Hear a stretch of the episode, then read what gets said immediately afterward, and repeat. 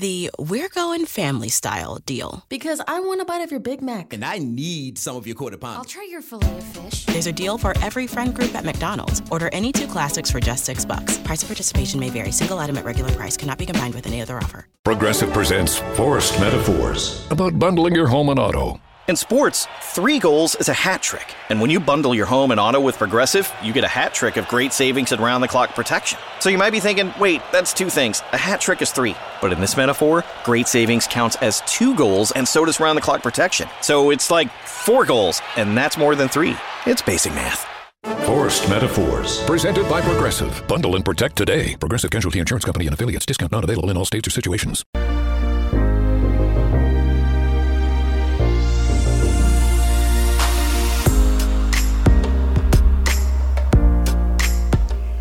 And welcome back to the X-Zone. I am Rob McConnell, coming to you from our broadcast center and studios in Niagara, Ontario, Canada.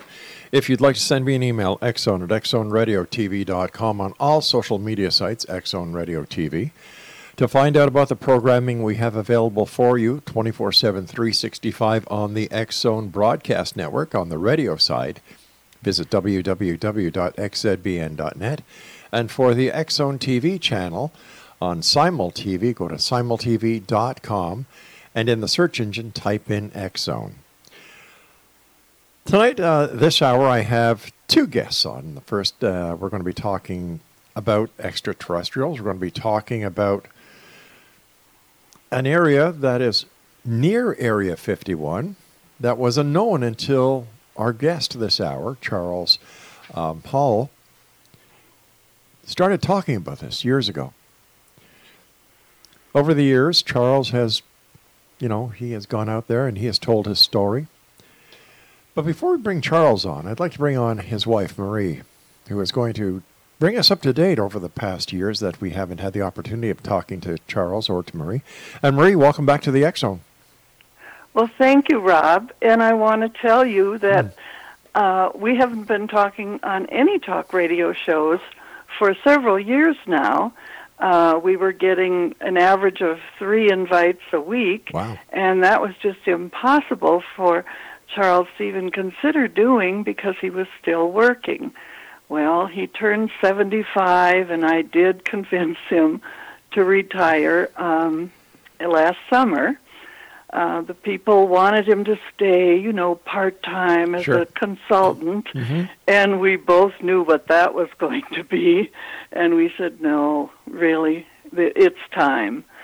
So uh, he is retired now. I'm delighted. Uh, we celebrated our fiftieth wedding anniversary in well, November. Well, congratulations to you both.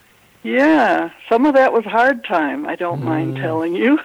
But anyway, we... Uh, We uh, enjoyed celebrating with most of our six children and most of our thirteen grandchildren, which is kind of God's own miracle because we have a son living in uh, D C and another son living in Washington State, and getting them all together, you know, just doesn't happen that often. But anyway, we uh, decided uh, that we would love to be on your show again. Uh, fond memories of the two live interviews we had with you about fifteen years That's ago. That's right, yeah.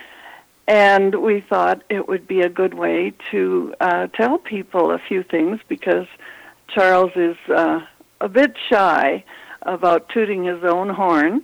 He took uh, two years of his spare time while he was still working uh, to read in the Millennial Hospitality series. So it is available in Audible format now through A C X, uh, a division of Amazon. And, uh, of course, I wanted this to happen for years because uh, many years ago, uh, one of the first uh, presentations we gave, a couple came up to us afterwards. The husband was blind, and he said, you have to, you know, put your books in a format that I can enjoy. And it, it it's taken us a long time to get around to uh, doing that for him. But the really exciting news, and uh, when I looked at my emails, I realized that it's been in the works kind of for six years. Uh, in uh, January of twenty fourteen, a very talented filmmaker from Stockholm, Sweden, uh, contacted us by email, and he wanted to do something for uh, Swedish uh, T V, I believe, and uh, it it didn't work out. Uh, he he didn't say why. Uh, maybe it was just his schedule, because his uh, business, uh, you know, how he earns his living, is making uh, videos for one uh, entity or another. Right.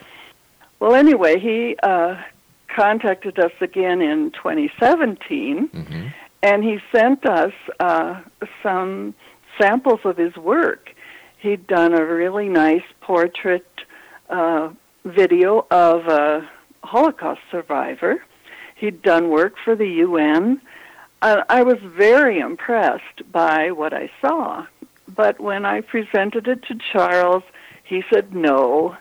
And Charles is the kind of guy, he, he looks like a friendly, easygoing kind of guy, but he's really kind of a stubborn son of a bitch, if you don't mind my saying so.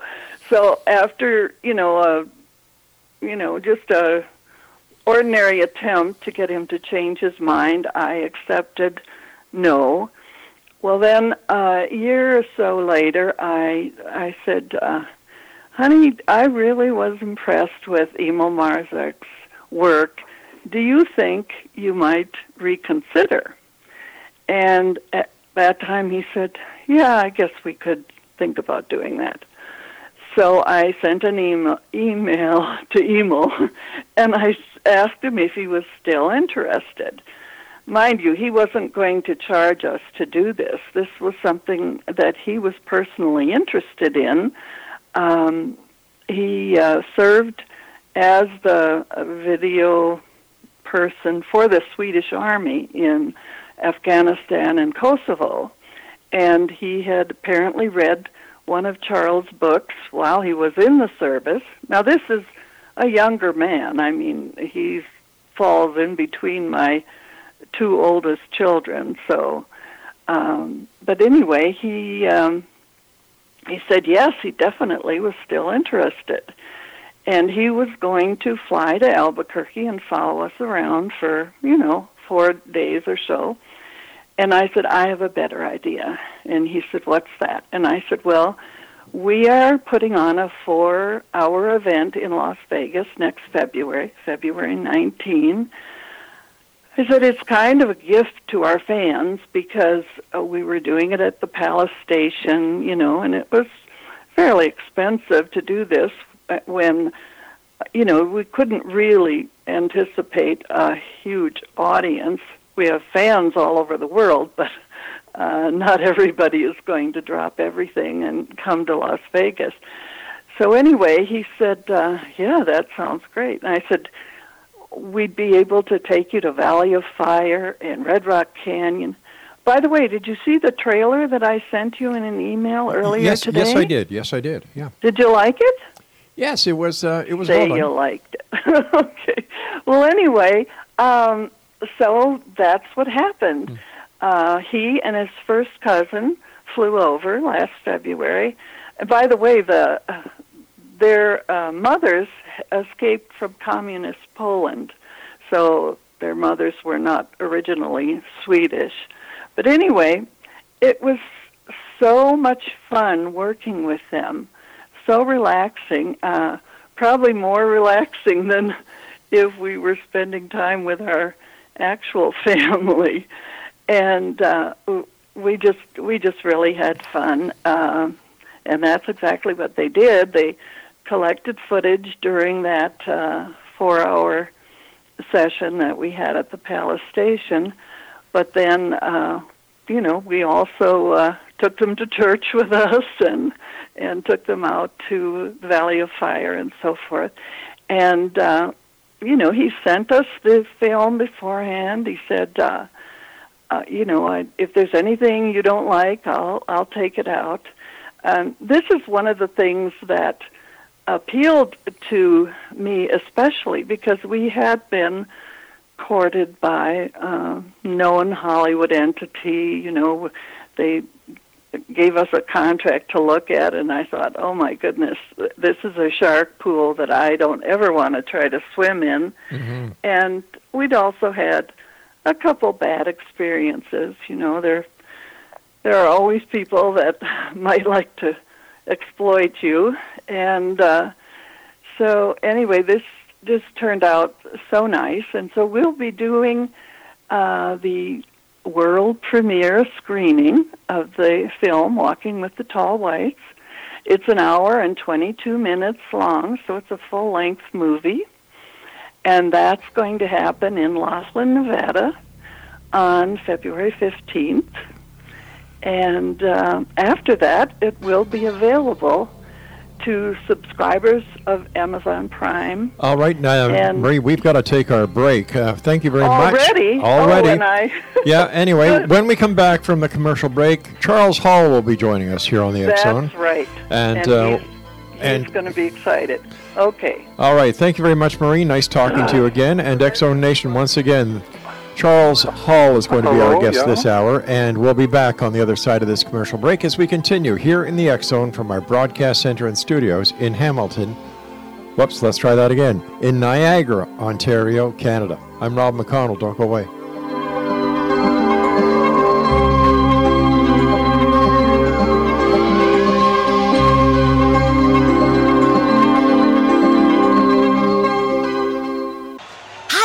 From Progressive, being a baseball fanatic like me can be stressful. It's not all sports points and touchdowns. So Progressive is going to help you take your mind off your team for a moment. Instead of thinking about how they missed that goal point score, think about the Name Your Price tool from Progressive letting you choose coverage options based on your budget, unlike your team that missed the end zone net area. Well, anyway, hope this distraction about Progressive's Name Your Price tool was helpful. It sure kept me from thinking about all those penalty balls. Yay, sports! Progressive Casualty Insurance Company and Affiliates. Price and coverage match limited by state law.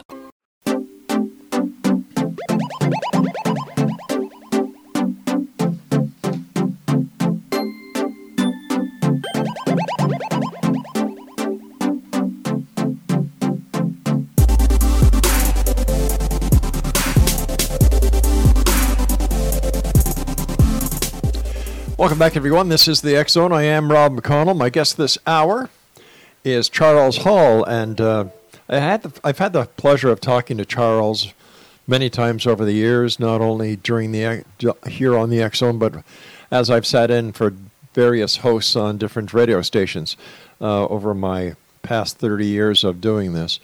Charles has a very interesting story. Um, And I'm going to tell you that I've had the pleasure of, of, like I said, talking to Charles over the years, and he is one of the most credible people that I've had the pleasure of talking to.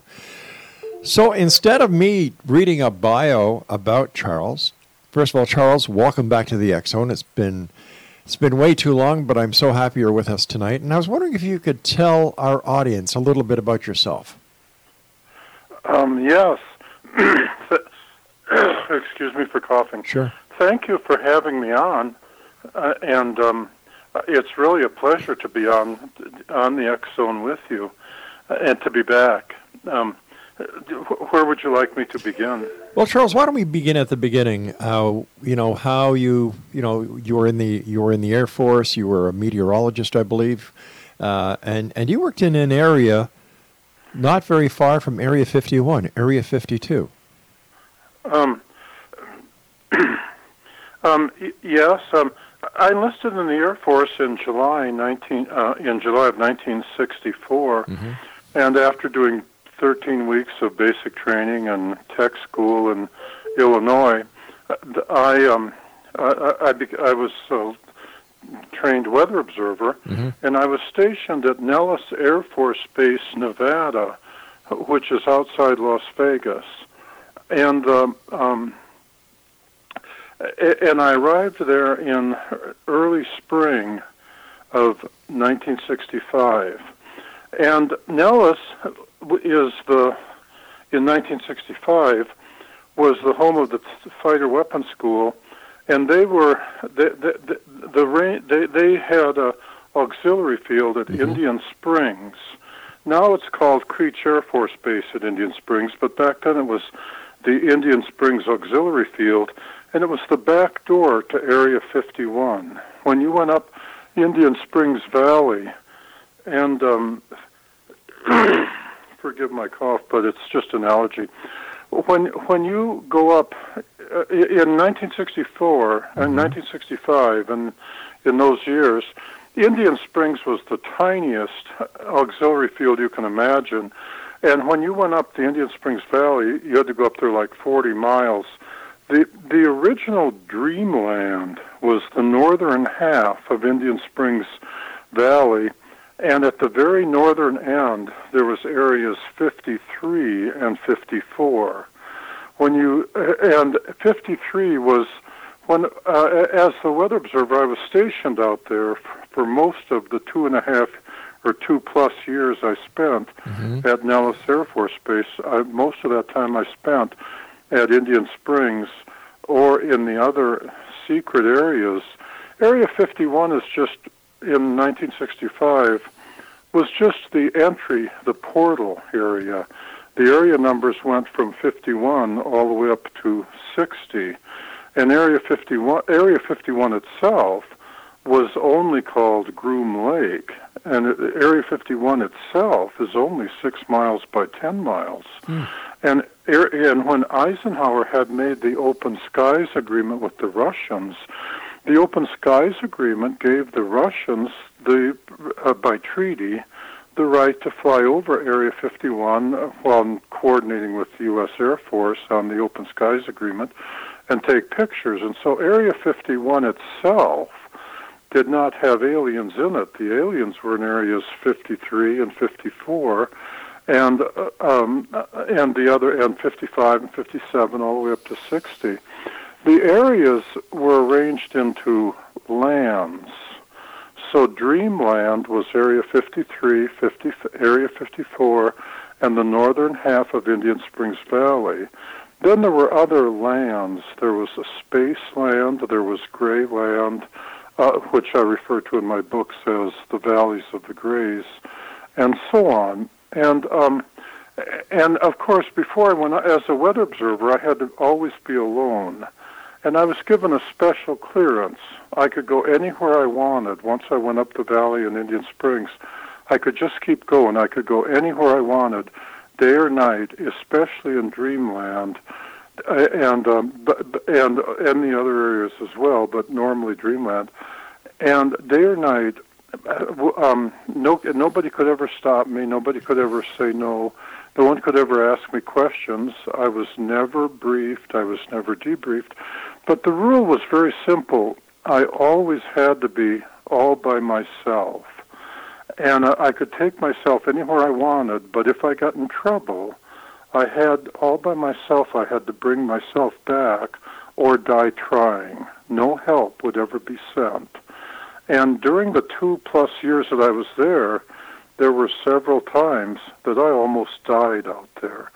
And I tried to capture those memories, those memoirs, in my in Millennial Hospitality series of books. I don't know how good a job I did, because When you go, when you're out in the desert by yourself, if anything goes wrong, your life is on the line. Whether it's winter or summer, the desert is a very harsh environment. And um, and I wasn't the first one to be sent up there. And according to the logbooks at the at the different ranges, Indian Springs had four different ranges and weather stations in all of them. So I was king of over. I was the only weather observer to handle all four weather observer stations, and I was in charge of all four weather stations on all four ranges. And and they all had log books. And mm-hmm. when I looked at the log books, it, for at least, for the, the log books went back for seven years before I got there in nineteen sixty-five. And during that time, I estimated that there were forty-one at least forty-one weather observers who had been sent up there before me, and all of them had been compromised. Hmm. Uh, about eighty percent or seventy-five, eighty percent had become, after just two or three days, had become terrified of the ranges and wouldn't go out on the ranges at all. Other, the, a, a number of others were um, burnt or were attacked or were otherwise so terrified that they wouldn't go back. I was the first one that went out there and got terrified and came back in and overcame my fears and went out there again. Well, what I was, was the one that stayed. What was and, it that terrified you, Charles? Well, when you go up the in when in before there was now nowadays there's Creech Air Force Base, so mm-hmm.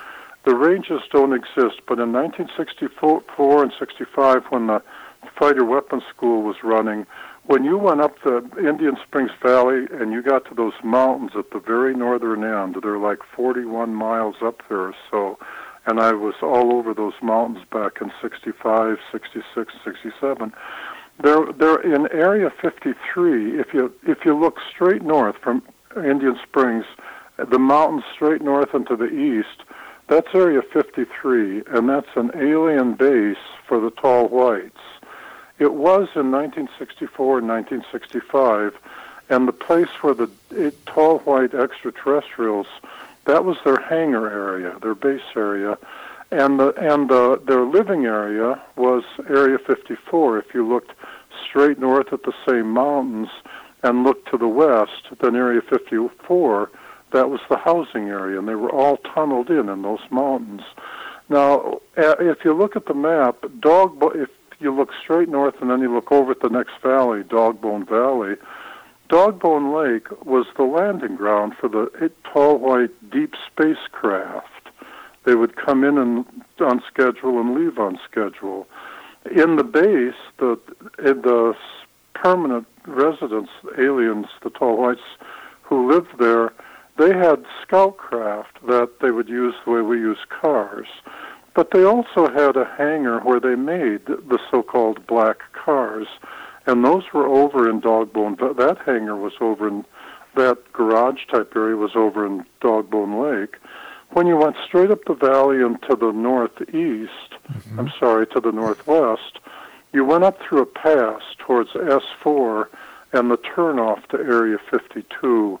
And when you went up that valley in between the mountains of Area fifty-three to, and fifty-four to the north of you, and the mountains on the south side of that road, tunneled in on both sides of that road, that was their supply warehouses. That's where the American Air Force would deliver supplies to. And uh, and in nineteen sixty-four, nineteen sixty-five, I was I, I I could go anywhere up in there, including Area fifty-two and all those places, right. But I had to be alone. And when you say when you say what is there to be afraid of, I could do it day or night. And and it took me a significant amount of time. So I was, so, so I'm going to say several months, but when you're terrified, sometimes you're not sure. But it took me, when I first went up there, it took me a while to overcome the terror of just encountering the Tall Whites out in the desert. There was no briefing. There was nobody.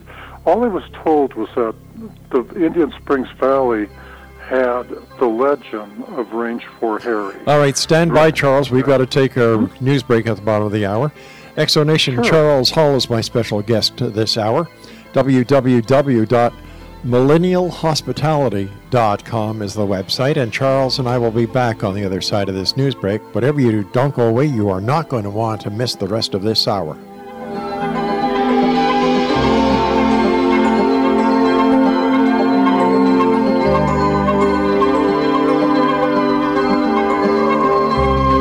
Progressive presents Forest Metaphors about bundling your home and auto. In sports, three goals is a hat trick. And when you bundle your home and auto with Progressive, you get a hat trick of great savings and round-the-clock protection. So you might be thinking, wait, that's two things. A hat trick is three. But in this metaphor, great savings counts as two goals, and so does round-the-clock protection. So it's like four goals, and that's more than three. It's basic math. Forest Metaphors, presented by Progressive. Bundle and protect today. Progressive Casualty Insurance Company and affiliates. Discount not available in all states or situations.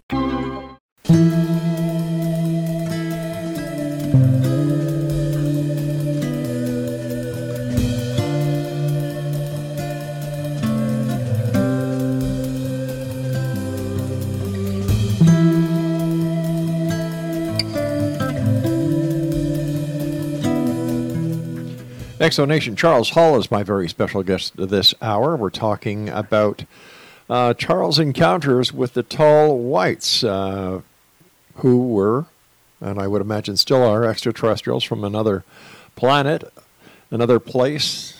That's correct. Uh-huh. And um,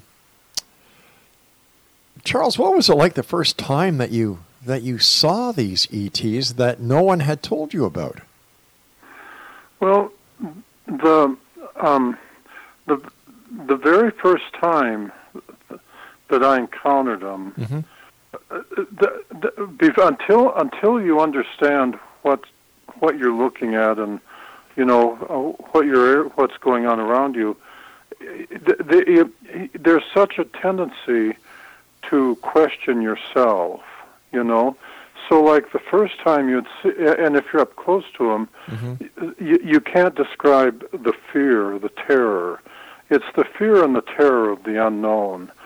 I, and so it took me the first. It took me several months, or several weeks, or quite a while, to get over to get over the phase where, when I would see them, I would think at at first I thought I was dreaming.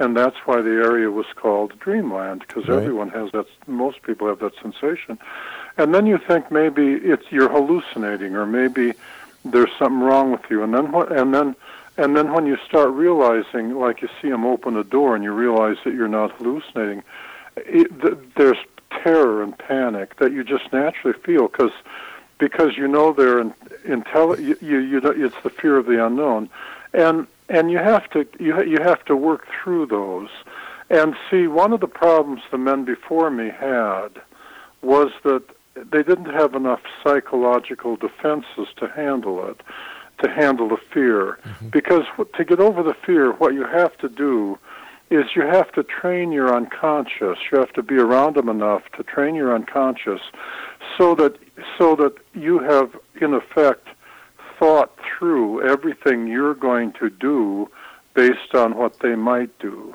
For example, if they start coming in and they get too close to you, you know, uh, you, you know, the, the, the, you're going to feel you're going to feel terror. Well, what do you do? Do you throw rocks and start screaming, or do you just, you know, do as I did, learn to do to back up? And I never did to back up and put your back to the north wall of my generator shack.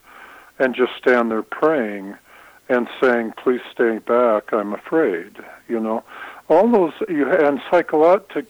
You have to have your psychological defenses. Mm-hmm. So pretty soon there comes a time where you where where you have uncon- where you have thought through, where the unconscious part of your brain has has got all of its ducks in a row, and you say, "Well, you know." Uh, so one of the first deals I made with them, and they were very easy to deal with, was that if I were out in the sagebrush walking and I saw one of them, which was very common, then I would just stop where I was and I would sing songs and make sounds until I was certain they knew I was there, because they're always well armed and you never want to surprise them. Part of the reason you're afraid is because if you scare them, they may fire on you. And then and then I would I would never pursue them. I would just stand there, and then I would wait until for them to make the next move. And then if they wanted to talk to me, they would have to approach me. And if they and as they came towards me, I would just stand there.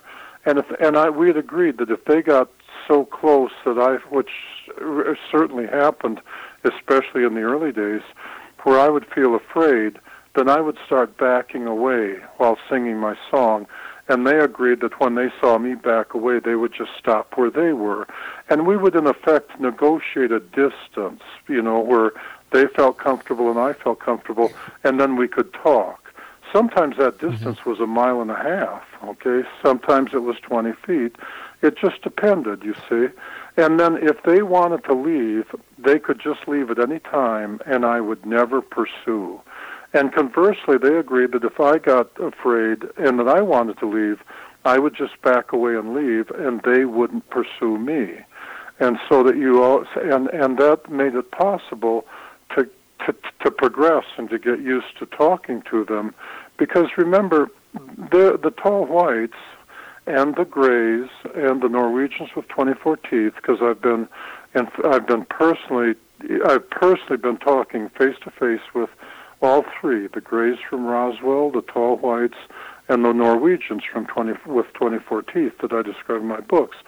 Because when you're talking, in order to talk to them, in order for those groups to talk to, for me to, for me and them to communicate, you have to be, you have to get to where you feel. Uh, there's always a certain tension, mm-hmm. but you have to get past panic mode. Okay, you have to get past. You have to get to where you can just stand there and quietly be yourself, and let the brain, let the blood flow around your brain. You know, because if you get afraid, the brain shuts down half of the brain cells, and you need them to, to keep yourself safe. So, you have to get to where you are using all the cells in your brain to decide the answer to the simple question, what will I do next? Will I take a step backwards? Will I just stand here and wait? Will I answer? Will I not? You know, it seems, as we sit here in our safe environments, that seems like, like kind of a, um, like, like, why wouldn't everybody do that?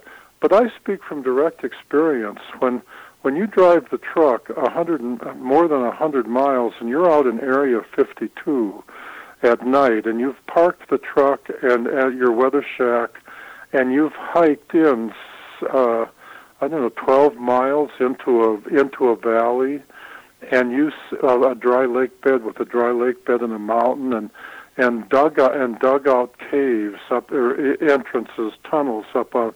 Above the old water lines, and you see that there are gray aliens in there at the entrance watching you, and it's on a night with a with a partial moon and kind of cold and windy, and you're just doing this because you're wondering, because you're curious, and and now you're in order to you're all by yourself and you're not armed, mm-hmm. and and you now realize that if they feel like killing you, they can just do so with, an, with impunity because because I, I was in an area where no other human had been allowed for a very, very long time.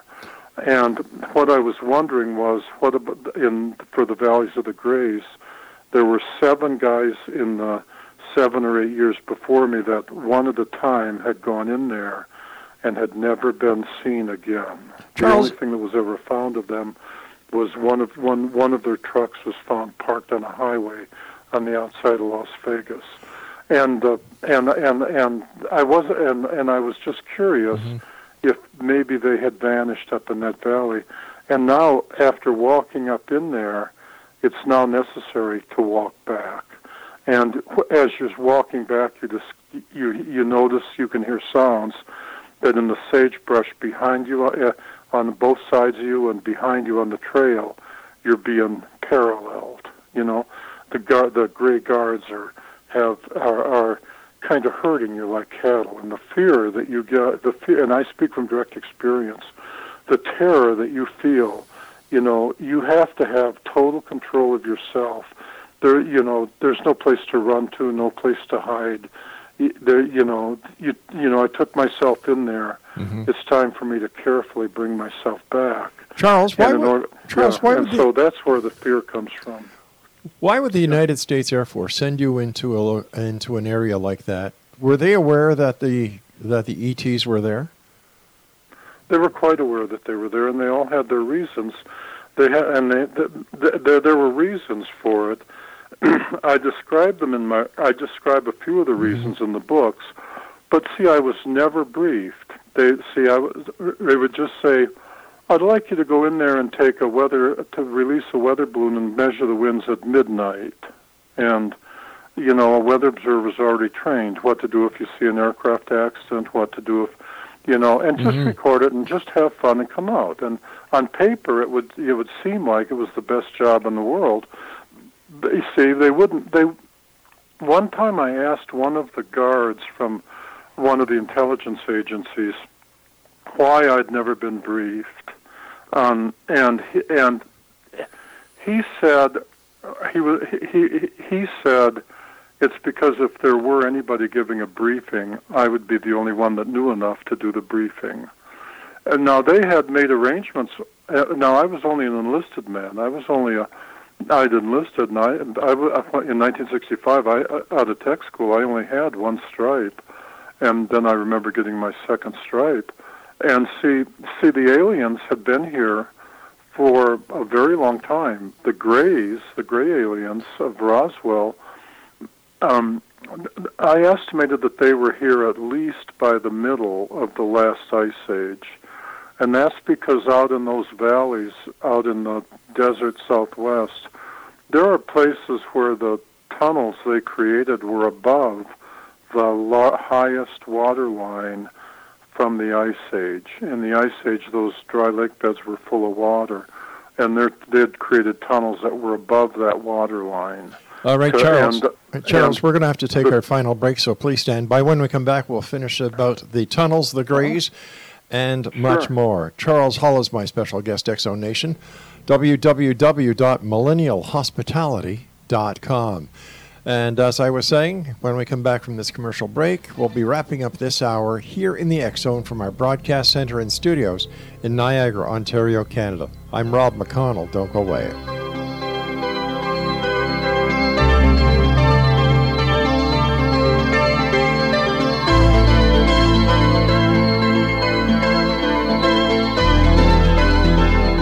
Progressive presents Forest Metaphors about bundling your home and auto. In sports, three goals is a hat trick. And when you bundle your home and auto with Progressive, you get a hat trick of great savings and round-the-clock protection. So you might be thinking, wait, that's two things. A hat trick is three. But in this metaphor, great savings counts as two goals, and so does round-the-clock protection. So it's like four goals, and that's more than three. It's basic math. Forest Metaphors, presented by Progressive. Bundle and protect today. Progressive Casualty Insurance Company and affiliates. Discount not available in all states or situations.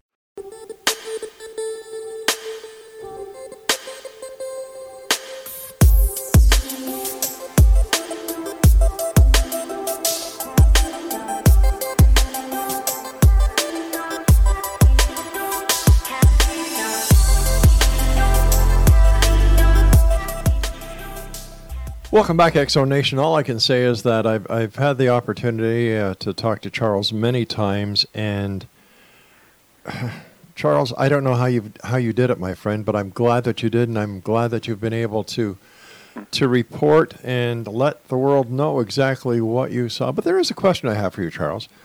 Sure.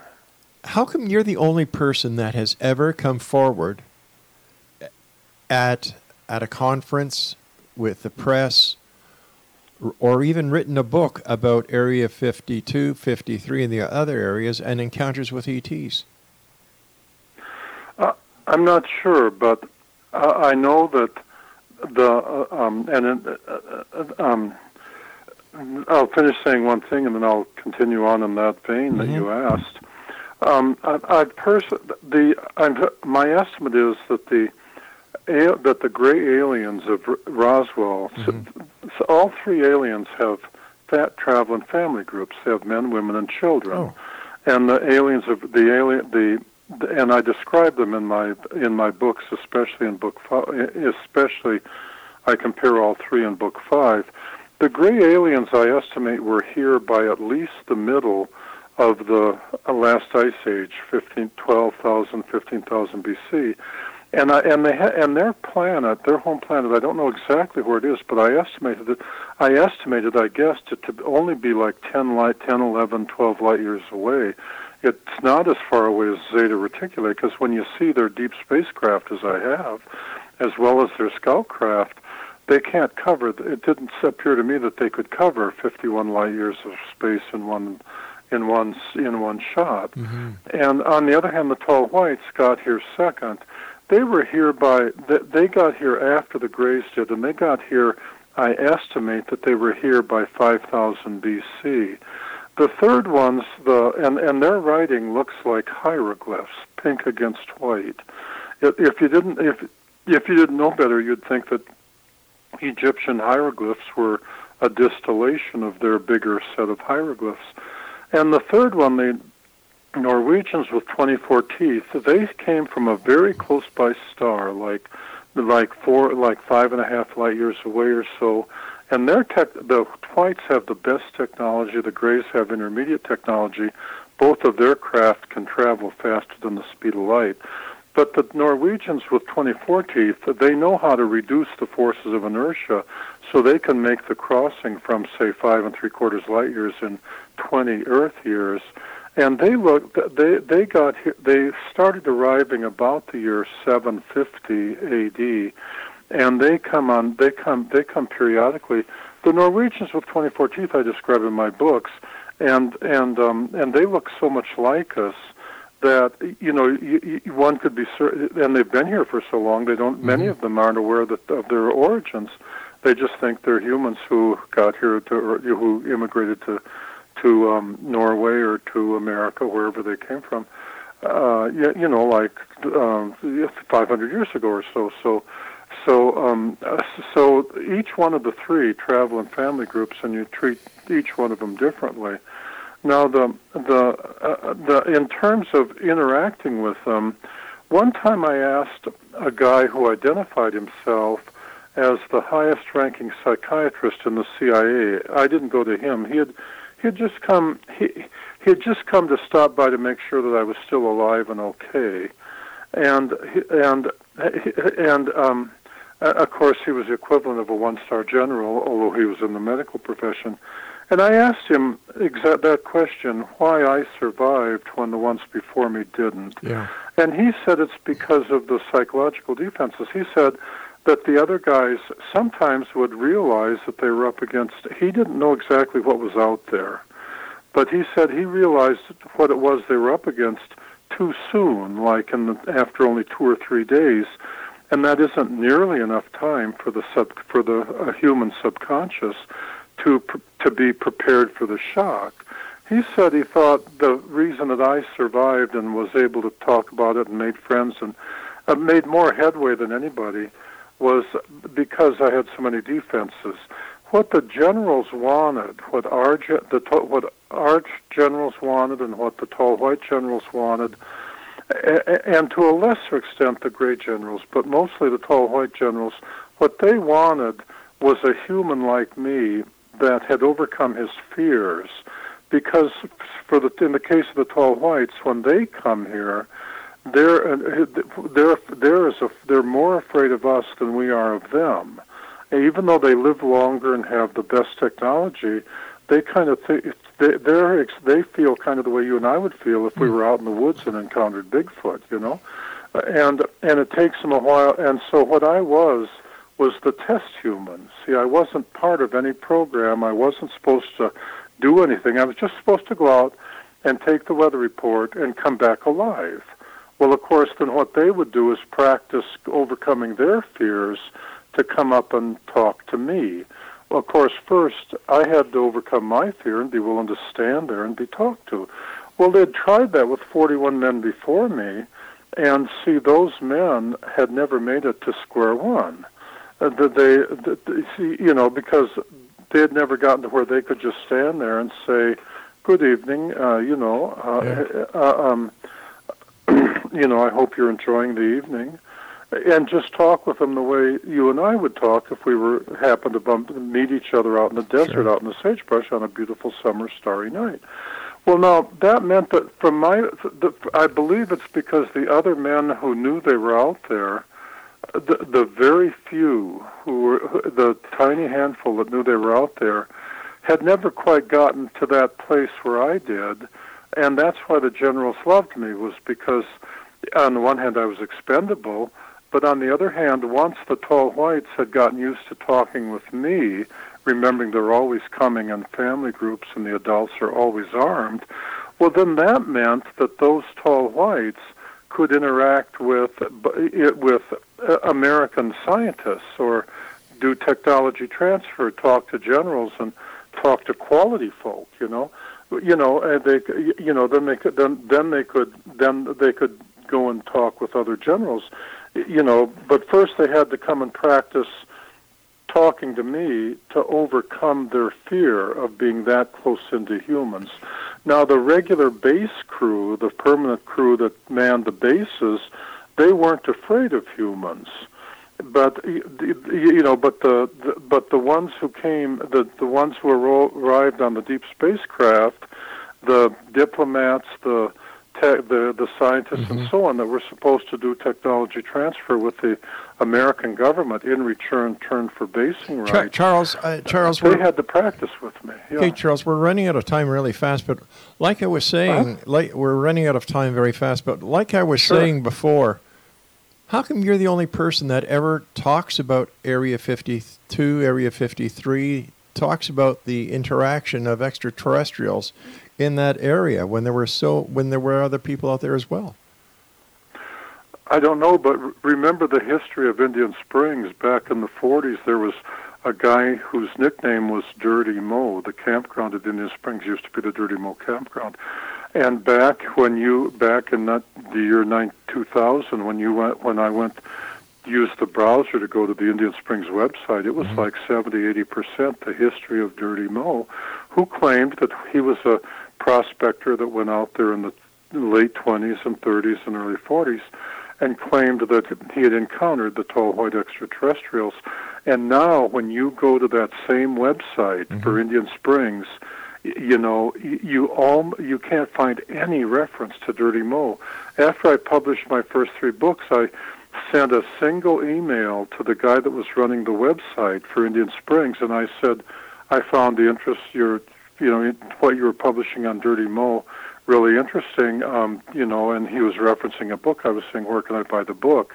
And, the, and I sent the email one day, and the very next day, they took down the website. Oh, my goodness. And then later, the government wanted them to even change the name of the campground that used to be Dirty Moe's, Moe's Campground. Now it's called something else, like the Western Mountain Campground or something.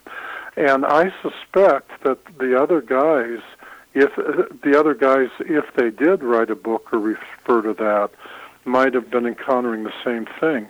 I, some of the things that you would, like the Nellis incident of nineteenth September nineteen sixty-eight, that used to be on the evening news in nineteen sixty-eight, and used to be part reference, used to be referenced in U F O books. The, you know, as the years go by, I've seen those books vanish off the, just vanish mm-hmm. from public view, from the library, and so on.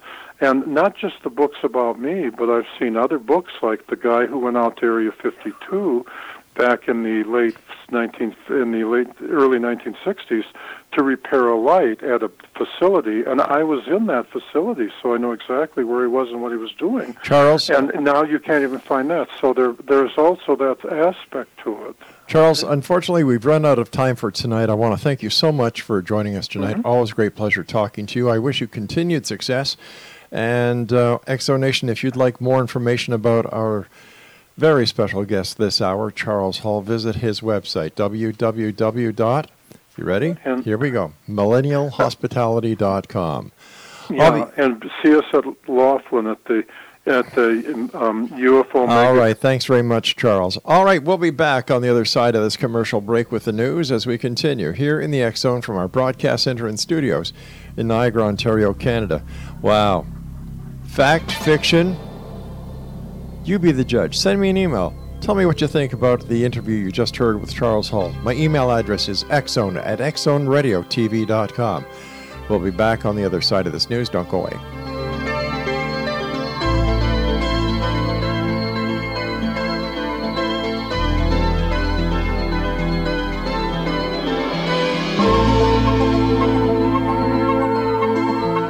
Progressive presents Forest Metaphors about bundling your home and auto. In sports, three goals is a hat trick. And when you bundle your home and auto with Progressive, you get a hat trick of great savings and round-the-clock protection. So you might be thinking, wait, that's two things. A hat trick is three. But in this metaphor, great savings counts as two goals, and so does round-the-clock protection. So it's like four goals, and that's more than three.